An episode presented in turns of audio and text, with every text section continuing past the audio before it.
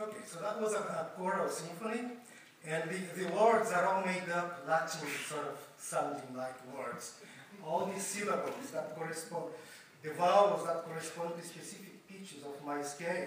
When I write a melody, that those particular notes are sung by vowels that better correspond to those notes. So I invented this language, which sounds quite convincing, and our ear, you know, our ear perceive it as, as musical and because of this deep connection, structural connection in the composition. I found these kind of things uh, fascinating. That really fascinates me.